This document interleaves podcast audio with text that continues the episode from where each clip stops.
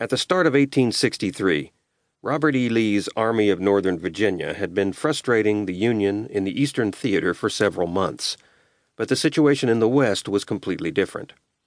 The Confederates had lost control of several important states throughout 1862, and after New Orleans was taken by the Union, the North controlled almost all of the Mississippi River, which Confederate General James Longstreet called the lungs of the Confederacy.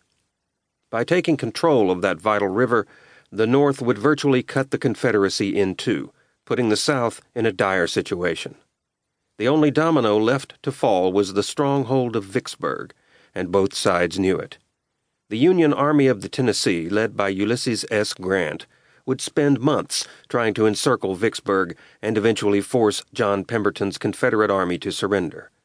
Grant eventually succeeded on July 4, 1863 but since it came a day after the climactic finish of the Battle of Gettysburg, Vicksburg was and still is frequently overlooked as one of the turning points of the Civil War.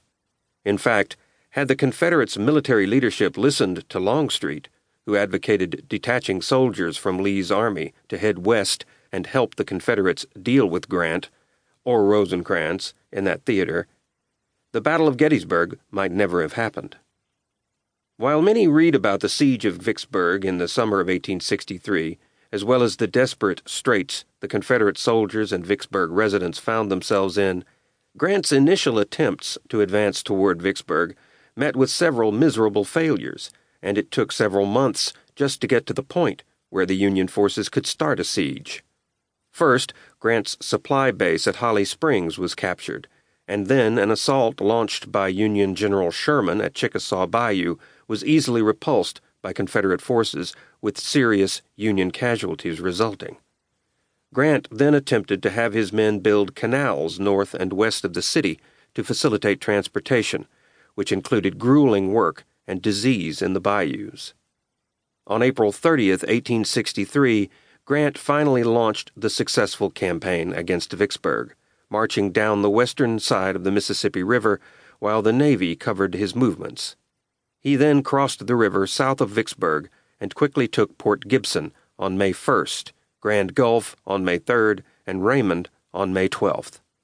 Realizing Vicksburg was the objective, the Confederate forces under the command of Pemberton gathered at that vicinity, but instead of going directly for Vicksburg, Grant took the state capital of Jackson instead, effectively isolating Vicksburg. Pemberton's garrison now had broken communication and supply lines. With Grant in command, his forces won a couple of battles outside Vicksburg at Champion Hill and Big Black River on May 16 and 17, forcing Pemberton's men into Vicksburg and completely enveloping it. When two frontal assaults were easily repulsed, Grant and his men settled into a nearly two month long siege that ultimately won the campaign. It was the largest troop surrender during the entire Civil War, and Vicksburg's residents were so embittered that popular folklore maintained Vicksburg didn't celebrate Independence Day for a generation.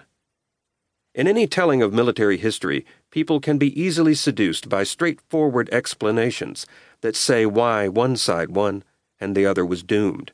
But in the Civil War, no greater epic of war tests that than the Vicksburg Campaign. The greatest Civil War battles, the Vicksburg Campaign, comprehensively covers the events that lead up to the siege, the fighting itself, and the aftermath of the campaign. Accounts of the battle by important participants are also included. You will learn about Vicksburg like you never have before in no time at all.